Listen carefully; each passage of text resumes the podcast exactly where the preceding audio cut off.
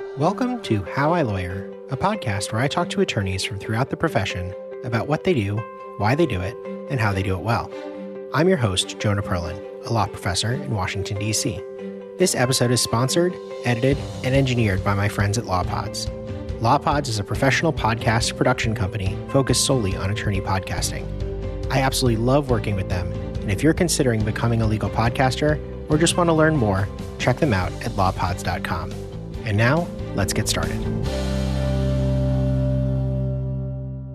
Hello and welcome back. In today's episode, I'm excited to speak with Danielle Garno, who's a hybrid transactional lawyer and litigator and a partner at Holland and Knight, where she co-chairs the firm's entertainment law practice. Her practice is focused on fashion, beauty, and luxury brands. Specifically, she works with startups to multinationals and often works as outside general counsel to help clients navigate legal issues in the industry. She's also a mother of four daughters She's written extensively and lectured all over the United States on topics relating to fashion law and also serves as an adjunct professor at the University of Miami School of Law.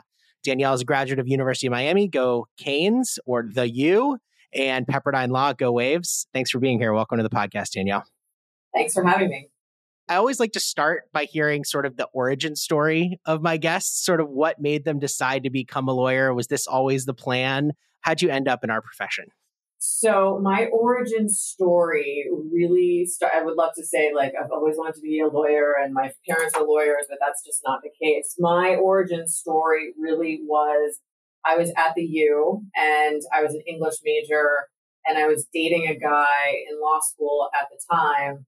And by the time I graduated, I was trying to figure out what my next move was. And like all good English majors who don't necessarily want to teach, decided to go to law school. I also, that whole group of guys of, that were in law school at the time, I saw them and I was like, well, if they can do it, I can do it too. So that sort of, one of them ended up actually being my husband.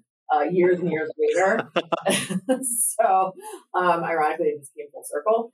So that was really the origin story. It was I was an English major. I didn't know what else to do. I saw a group of idiot guys, you know, become successful lawyers, and was just like, all right, well, if those idiots can do it, I, I can do it too. So. I love that. And when you were in law school, did you have any sense of like what would come next, like what your legal career would look like? No, and to be clear, I went to law school not necessarily wanting to be a lawyer. I just hmm. wanted to, and I really didn't know what I wanted to do. I just wanted to get more knowledge and look, if they could pay me to be a student forever, I would love to. I love you know, all things documentaries and I love reading and on all those things. So I sort of, I'm a sponge when it comes to knowledge. So I really went there just, okay, I really want to get a good background in the law and that can take me in all sorts of ways. I could practice law. I could be, you know, go into business. I could do whatever. Being you know, the typical type A person. I went to law school and it was like, okay, it's super competitive. Now I have to go go to OCI and get the job. I have to do this. I have to go get the summer job and do whatever. And next thing I know, I'm in big law.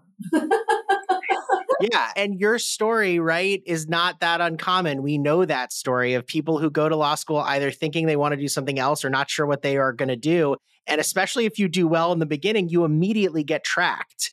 And maybe there are some benefits to that, but it's also a challenge, right?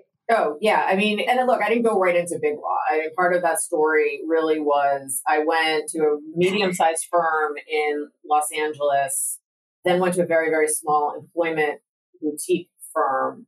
And from there went into big law. Hmm. I sort of joke about it. I was like, there's no way in hell I would ever be able to get into big law now, right? All that little imposter syndrome stuff just like creeping in the back. Sure, sure. Right? No way I would ever be able to do it. That was really my track.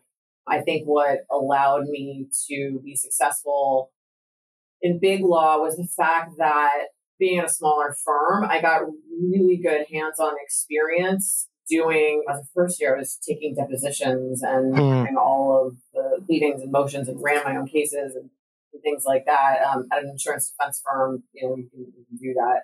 But I got great experience doing it. And so I think the transition was easy and less intimidating.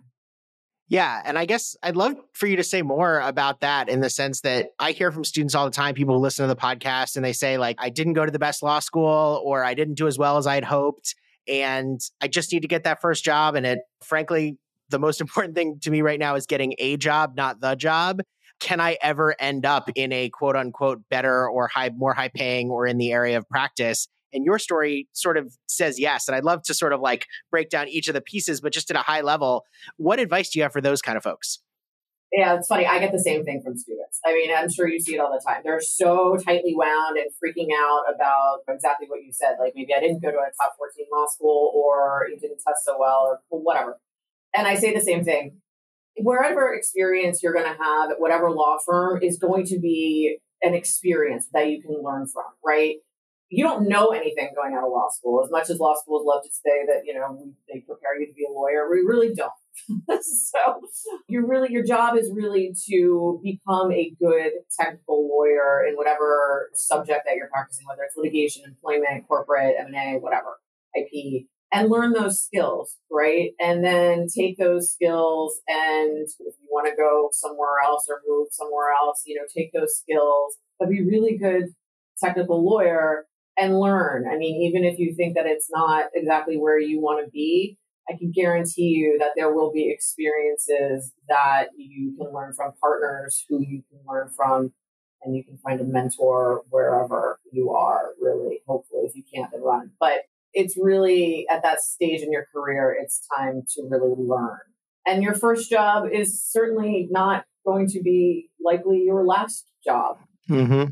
I was very lucky. I was at a firm for 15 years and then within the last four, I moved, you know, four times. So where you are doesn't necessarily mean that you're going to end up there. And you just take those life lessons wherever you can get them.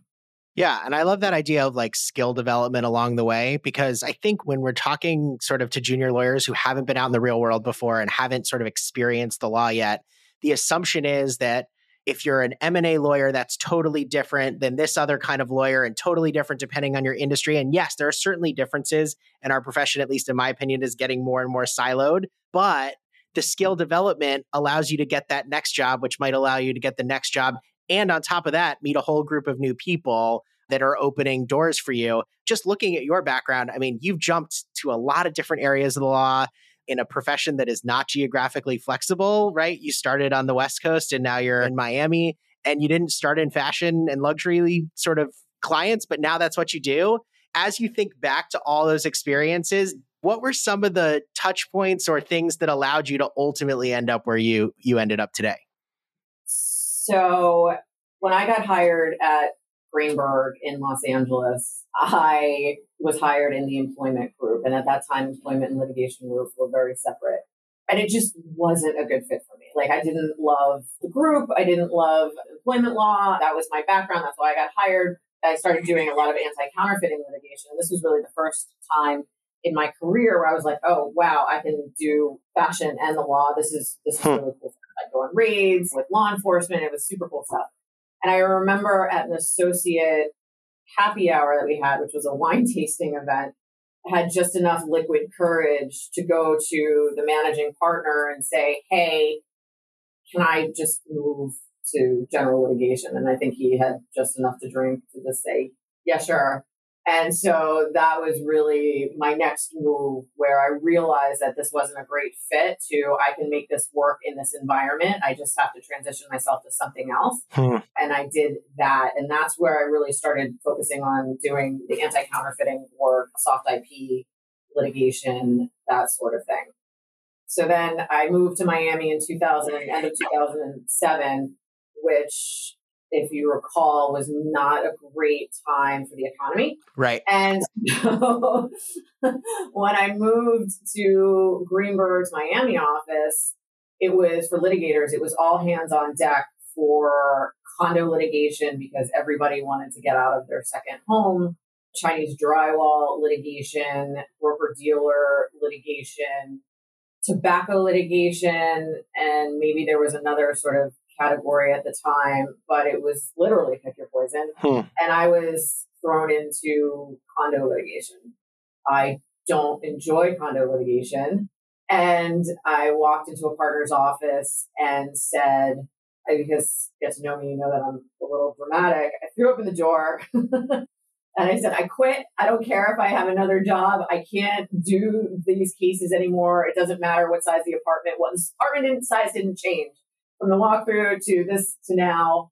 And so I was just like, I don't want to do this anymore. And behind the door, what that I threw open was the global co-chair of the white collar group. And he said, well, I've got 30 boxes of documents for a bribe that may or may not have happened in car. Do you want to take a look? And I said, does it involve a condo? He said, no. I said, great, just give it to me. And so that was another pivotal point in my career where, again, I recognized eh, this probably isn't really what I want to do. I don't think I'm going to be happy doing this. And then figuring out another solution within the firm to figure out what's going to make me happy or, hey, just go try new things, right? And yeah. I really loved white collar. Like I still do it. I still love it. I don't have the credentials. I didn't come from the justice. I wasn't a state or federal prosecutor. Um, so I didn't feel that I was I wasn't going to originate cases coming, you know, from outside of from Greenberg, but which is actually not true. But anyway, I thought that at the time. So that's when I started to develop my niche in fashion. Yeah. I mean, what I love about that story, well, a lot about that story, because you covered like 3,000 miles in 12 years and four practice areas in five minutes or less, which is impressive in and of itself. But one of the things that I love about it is you kind of had to be your own best self advocate. And it didn't mean advocating for yourself all the time, but it meant at certain points in your career, those touch points, you had to say, I know I'm good enough, but this isn't working for me. and I think that's something that a lot of junior lawyers and frankly, more senior lawyers are afraid of doing. They're afraid of saying, this isn't working. How can I use my skills in another way? It sounds like that courage was a big part of where you ended up. Is that accurate way of thinking about it? Yeah, and look, I paid my dues, right? I right. put in the time. I had done this. I mean, I was doing right. condo litigation for two years. I know I truncated that into five minutes. Sure. This wasn't like, oh, I don't like this person or I don't like this case or I want out. It was, all right, I'm going to try something different. I'm going to apply my skill set to this. And you can do that generally as a, as a litigator, right? Mm-hmm. And, and I was like, okay, I did it. I hate it. I don't like it. I got to figure out what's next. And yeah, I mean, I think, look, nobody is going to advocate for you better than you. We all want mentors, sponsors, and we all should have them, mm-hmm. and that's great. But at the end of the day, nobody is going to be able to advocate for you like you. And to your point, yes, I was fortunate enough to have some self awareness in that regard, and, and yeah, and did that.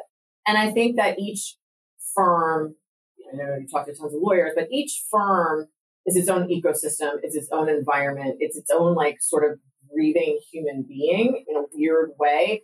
And you have to figure out how to navigate that system, what works best for you. And sometimes when it doesn't work for you, it's time to go.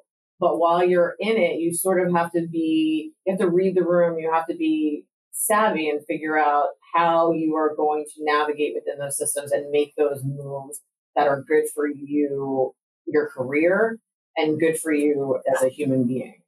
Yeah. And I think it's important not to step on that idea that these things don't happen overnight. If you don't like one day or one case, it's not time necessarily to leave. But if you do put in the time, don't just necessarily stay for three, four, five years just because you've spent two years. You've spent you two years, you put in your time, and it might be time for something else.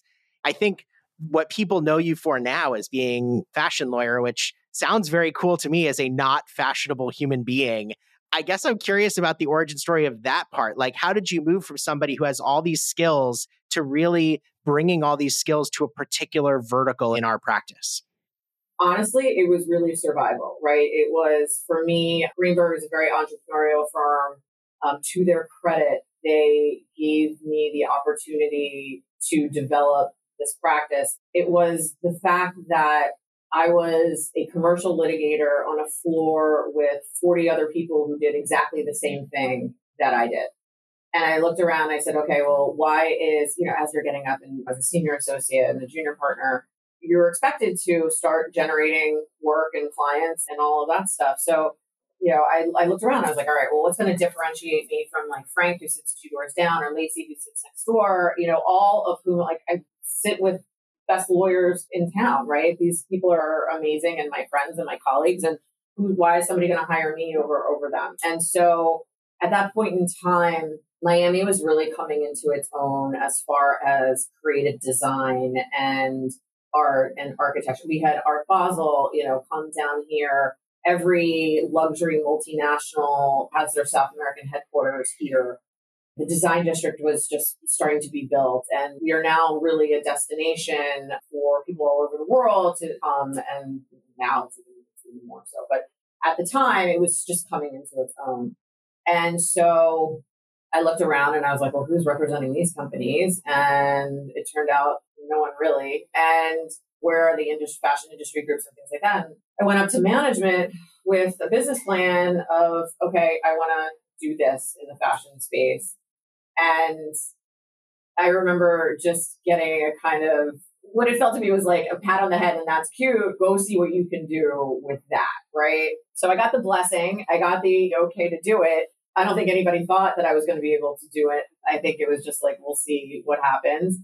At that time, it was really now focused on who are the industry players? Where do I have to be? Where are my potential clients going to be? What events do I have to And all while still trying to keep my billables up, doing all the stuff that I'm doing at that time. So it was a lot of extra time trying to develop this practice. But at that time, it was really survival. I remember going back to management years later, having a book of business and, you know, having all these clients and really got a, didn't think you could do it, but we're super proud of you. And I was like, oh my God, this feels amazing. you know, let's reflect that in my paycheck. It was nice. I am eternally grateful for Greenberg for supporting me during that time. Wow. I think it's so cool that you sort of on the one hand, right, you said you moved at the maybe the worst possible time when the economy was terrible, but then you were there when this industry was building up in an area that you clearly had an interest in and a natural knack for in a city that you are now living in. And so sometimes chance giveth and sometimes it taketh. I think that's really great. So talk to me a little bit about what your day's like. So, I mean, obviously like I could call you a fashion lawyer, but if I were to follow you around for a week or a month or just even a day, what kind of things would I see you doing? What kinds of clients are you working with? How are you working on their behalf? So it's what I will say, what I do love so much about my practice, one, and also being a hybrid transactional litigator, is that there is no, it's not cookie cutter. There's nothing routine. I get the weirdest stuff and the weirdest clients, and whether it's an actual fashion brand an influencer, something, you know, in the entertainment space, a talent. I mean, it really runs the gamut, which is really cool. Like, I really love doing what I do. Sometimes it is counseling, sometimes it's actual therapy. It's working with creatives, especially if you're working with the creatives directly, if they don't have a business person or an in house counsel. That is a very special relationship because they're creative, right? They are tasked, they just want to build a brand, they want to make beautiful things. They are not thinking about taking photos from paparazzi photos and then putting them on their Instagram because everybody thinks that everything on social media is free.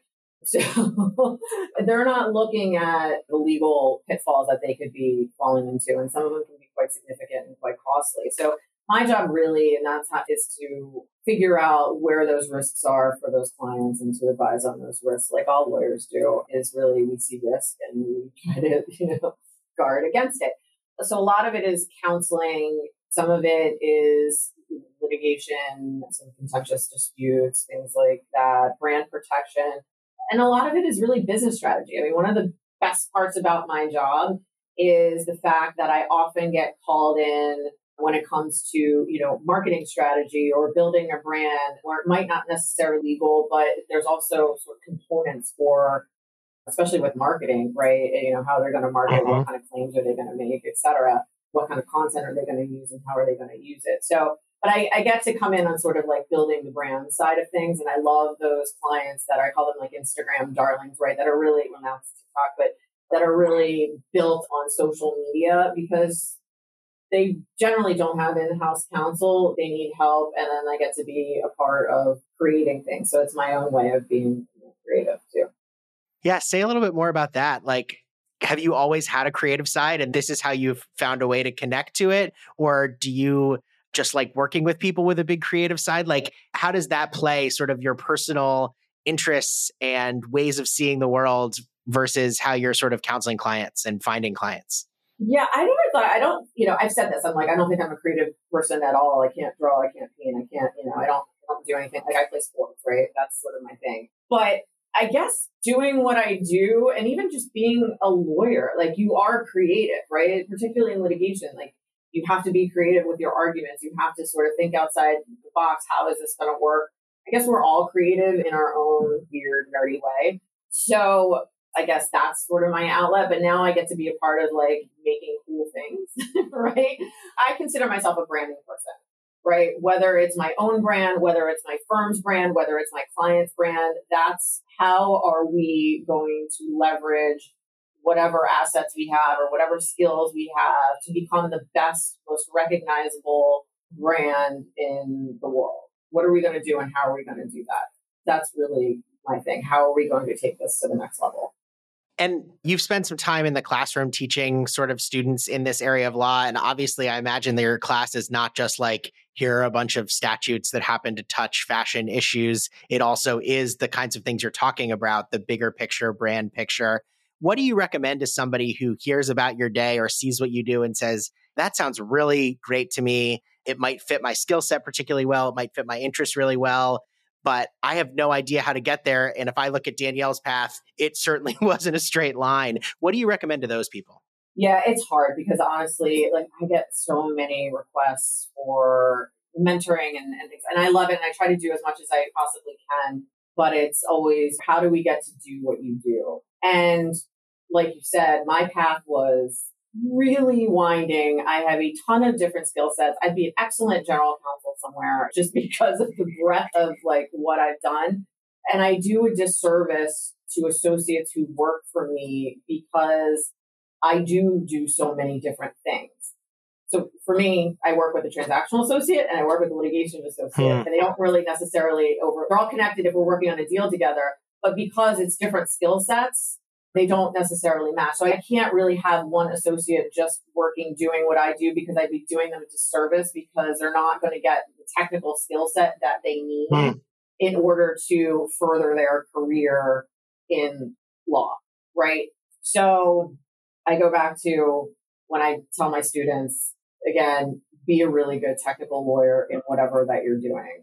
Fashion law is an industry practice. There's no statute, there's no code book, there's no nothing it's an industry practice and there's so many different practices that really touch upon fashion and all of them so become a really good lawyer in whatever you pick and then figure out a way wherever you are whatever firm you're with to figure out how to service those clients right so i guarantee every firm most firms most especially big firms will have clients in multiple different industries, including fashion and entertainment. If that's what you want to do when you're working there, if you're in real estate and you're like, okay, I want to work with fashion brands, like, how are you as a real estate lawyer? Okay, well, retail, right?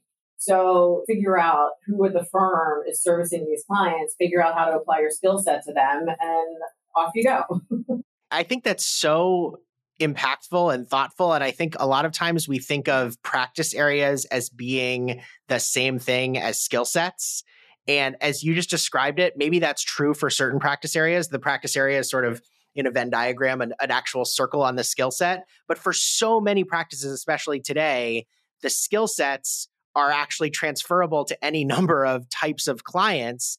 And it's great to get to know the clients, but you also need to build those technical skill sets, even if you're doing it for other types of clients that you can then say, well, you know what? I haven't worked in, on this particular client before, but I've done this kind of case before, or I've done this kind of transaction before. Is that right?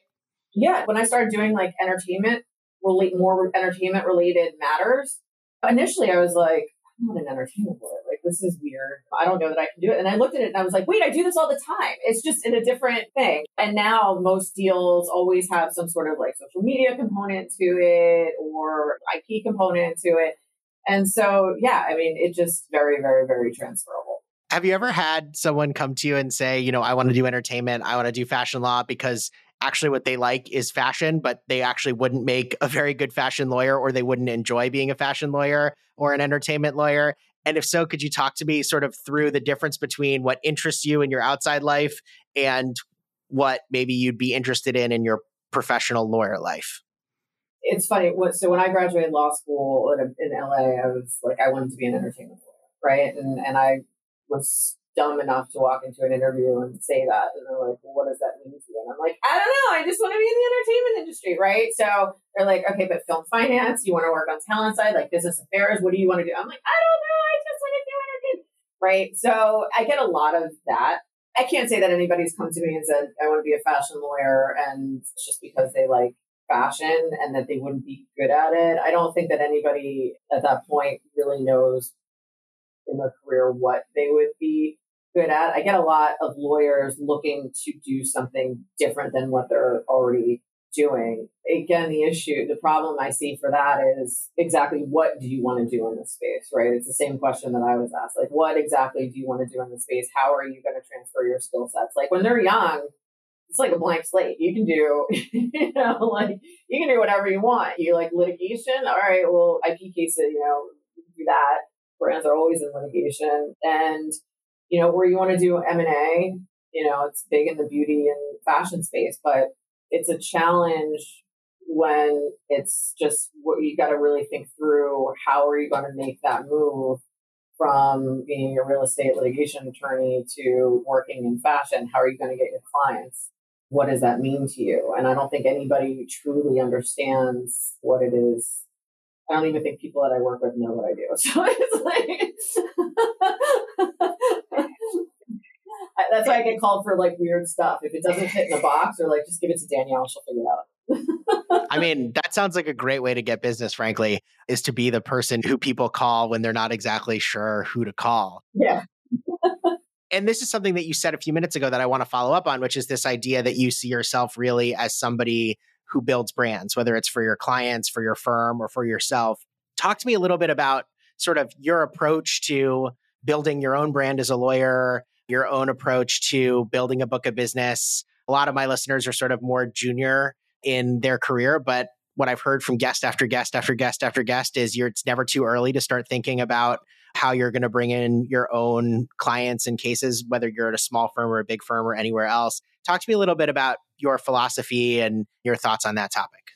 I think it's really important. One, I think firms do a disservice to associates by saying, okay, your job is really just to do the work and sit behind a desk and have no client involvement. I think that that's a terrible, terrible disservice to the associate because, like you said, I think uh, it should always, always be focused on how am I going to bring in clients. It's just, you don't have to necessarily spend all of your time doing it, but I'm just saying, just start thinking about it. I don't think that you're ever too young.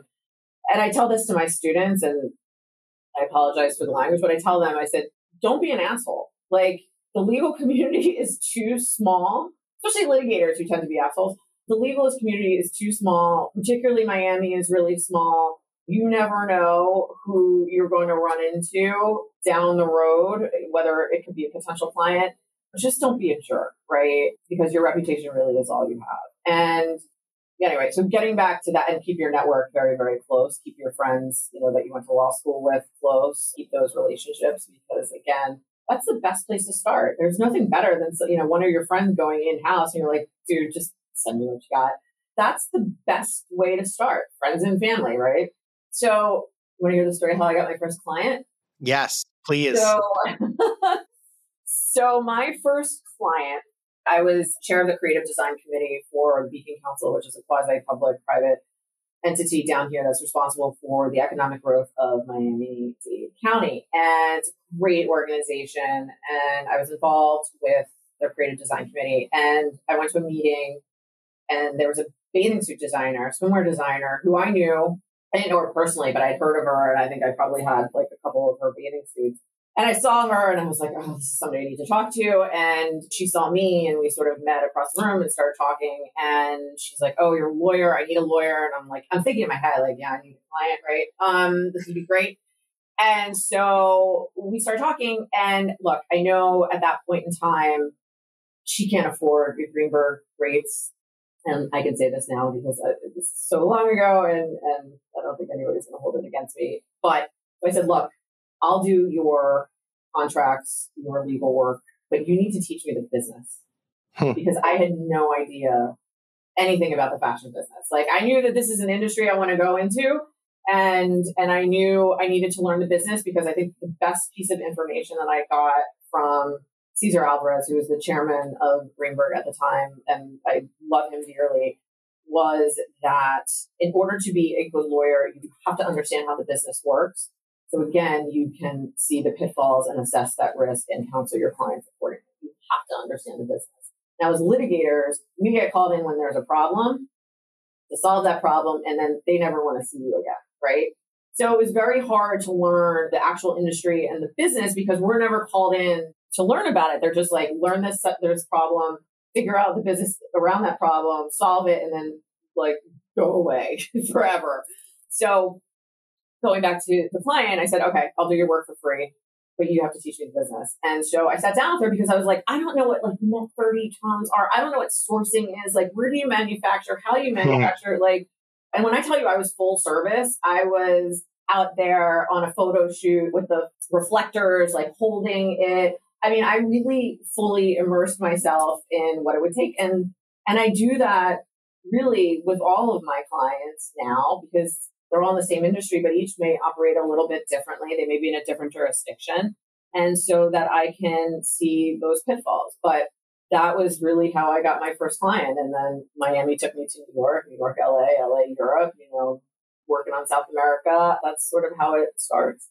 I mean, it makes sense. And if you think back to where we started, right, which was you developing a bunch of skills, but not in any particular given area, you have those skills. That's like a necessary but far from sufficient. It sounds like way to do your business. Then you got to learn the business. And then you have this like really nice skill set. And I imagine one way to get clients, right, is to be a good, to service the clients you have well so that you can get referred. Is that right? Thousand percent. Referrals are the biggest source of flattery. You know, yeah, you definitely want to do a good job. Going also to brand building, I will tell you one of the things that I hated the most in life was is I like it now, but I wanted to die back then. Is public speaking. I hated hmm. it.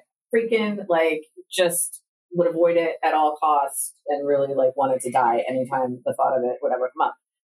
So I knew going into this new venture that I was going to have to do a lot of things, including being a subject matter expert in fashion. And how do you come become a subject matter expert? You need to speak, you need, and you need to write. And so writing, okay, fine, I can do that. But speaking, oh my God.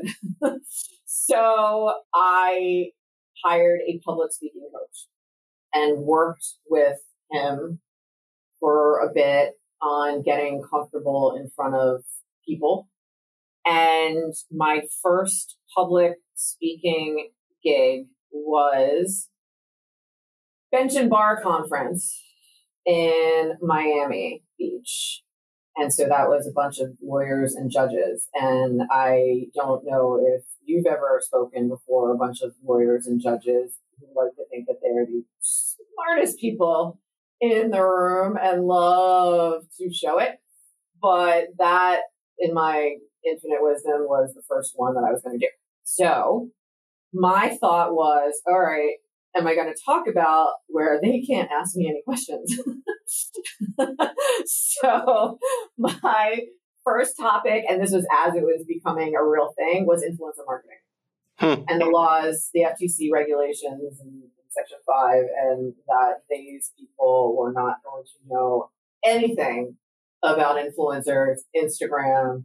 This was way before TikTok, and I was going to hopefully skate by on that. And my instincts were 100% correct. so. I was going to ask if it worked or not. Sounds like it did. Oh, it worked. Oh, no, no, no, it worked. So I prepared, I spoke. I didn't, I maybe got one question and that was it. And then everybody was just intrigued and nobody had ever heard of anything. And so I was like, okay, I can do this. And then it was just practice after that. So speaking engagements, if you have a fear of it, work with somebody to get over it because it really is such a, a, brand builder. And I'm a true believer is that you never know where your next client or matter is going to come from. And I've spoken at conferences and somebody has come to me two years later and said, I saw you talk hmm. about this. I have this issue. You know, can you help me? yeah, Craven. so Right. The best time would have been right after I spoke, but the second best time is whatever time they're coming to you, and that's fine. And every firm, when they're supporting you as to, you know, going paying for you to go to conferences and things like that are always like, what's the ROI on this? And you're like, I can't even begin to articulate that from you because I don't know, it could be tomorrow. You know, I've walked out of conferences with work uh, where I've gotten work two years later, or some just didn't work, right? So you sort of figure out what's good for you. I personally like to speak at conferences where there are no other lawyers, right? I like to not have competition. I'm lucky to do that in fashion space. It's a lot easier because lawyers, it's not necessarily lawyer heavy. Just figure out where your clients are going to be and how to get in front of them and, and be that subject matter expert. Is there anything that you think is really working for lawyers in terms of their brand, especially given that you're around social media and all these other things, or anything that you that lawyers are doing today that you're just like, they should stop, this is not going to work, or this is cringe and not a good way to build your brand?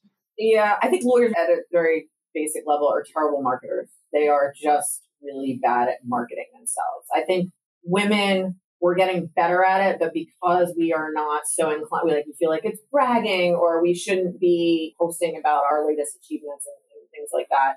I think that that just does us a disservice, and everybody should post all of the good things that are that are happening for them.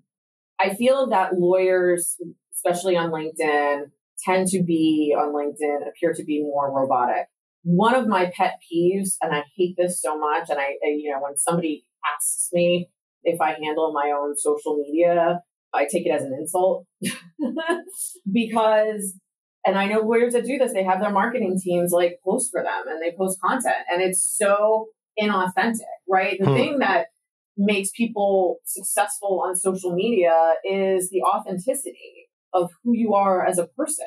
For me personally, especially particularly on LinkedIn, because we all look like corporate robots, is I will mix in something personal. I love to see personal anecdotes on LinkedIn because if I see another like super lawyers or like award, it's just like, oh, all right, like I get it, like amazing for you, like I get it. But you know, I really want to know who you are hmm. as a person because I know that there's a person behind the lawyer. So I love seeing like people's pets or whatever, or that like they went to some cool concert or did whatever or met some celebrity like I like to see what makes people tick, and I think that that engage that authenticity and that engages people, and that's really how you build a brand is by showing who you are, so people want to engage with you. I love that. Look, we're getting towards the end of our time. So I'm going to ask two questions. And one is directly related to what you just talked about, which is the personal side. And I, we were talking before we started recording. I have two young kids. You have four daughters. I think if I have this right, they're within five years of age or close to it, which is remarkable. I guess I'm curious how you, different people use different words like work life balance, work life inter- integration, parenting and being a lawyer, being a mother and being a lawyer, especially with a big, fast paced industry and client base. What are some of your thoughts on how you've been able to play those two roles in your life? It's really what needs you the most in that moment. Hmm. Uh, sometimes it's my clients, sometimes it's the firm, sometimes it's my kids. I can't be there for everything. I just can't. I hope and pray that I'm setting a good example for four daughters who see a mom out there and working, also spending time going to their tennis matches and soccer games and things like that. Can I be at every one? No. I mean, it's a running joke in my house that I sh- none of the teachers know who I am. you know, at school. There's just things I won't do, and I'm not doing the PTA, right? So you just have to figure out really what works for you, what works for your family. I mean, I do a lot of traveling and a lot of international travel, and I get asked all the time, like, "Oh, don't the kids are they upset about it?" And I'm like, "No, they were born into this, right? Like, it's just like, okay, mommy goes away, she comes back, and she brings us like cool stuff from some random place, right?"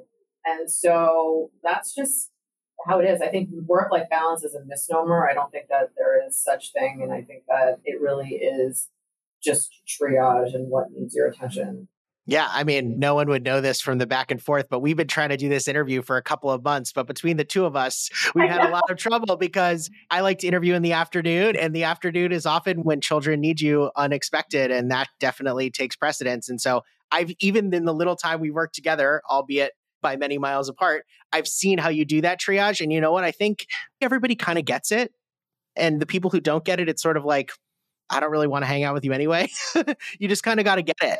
That's exactly right. And I think one good thing I think out of COVID is that people were very, are, are now much more accepting of people's time, family commitments, and things like that. I, I can't tell you how many times I've taken conference calls like in my driveway or in my closet so that my kids, you can't hear my kids. Now with COVID, it's like random kid walks by or random animal walks by or like maybe you end up like with a weird filter like you're a cat lawyer, you know? So it's like everybody's sort of just okay with weird stuff that happens. So that has, I think, been a, a saving grace. And for working parents, I think everybody is way more just like chill about it.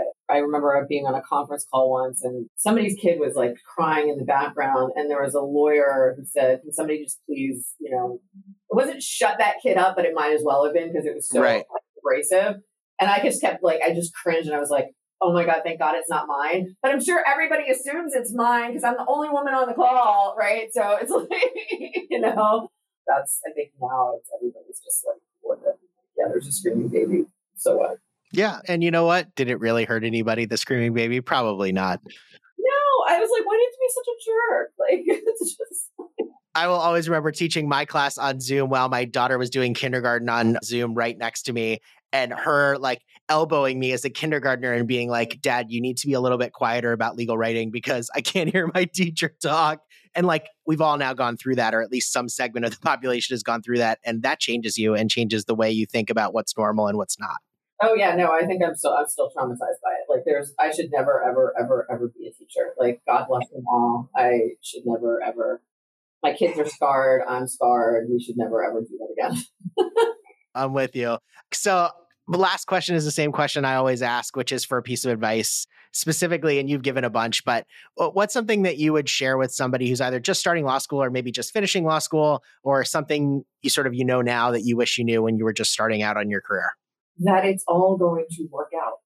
It's all going to be okay. Even if you don't get that job that you want, again, like I'm a big believer in how the universe works and it works in weird, sometimes painful ways but it's all going to be okay.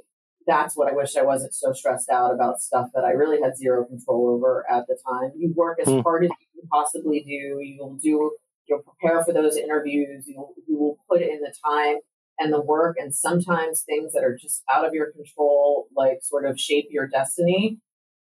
But it's all going to work. It's all going to work out the way it's supposed to. Just breathe.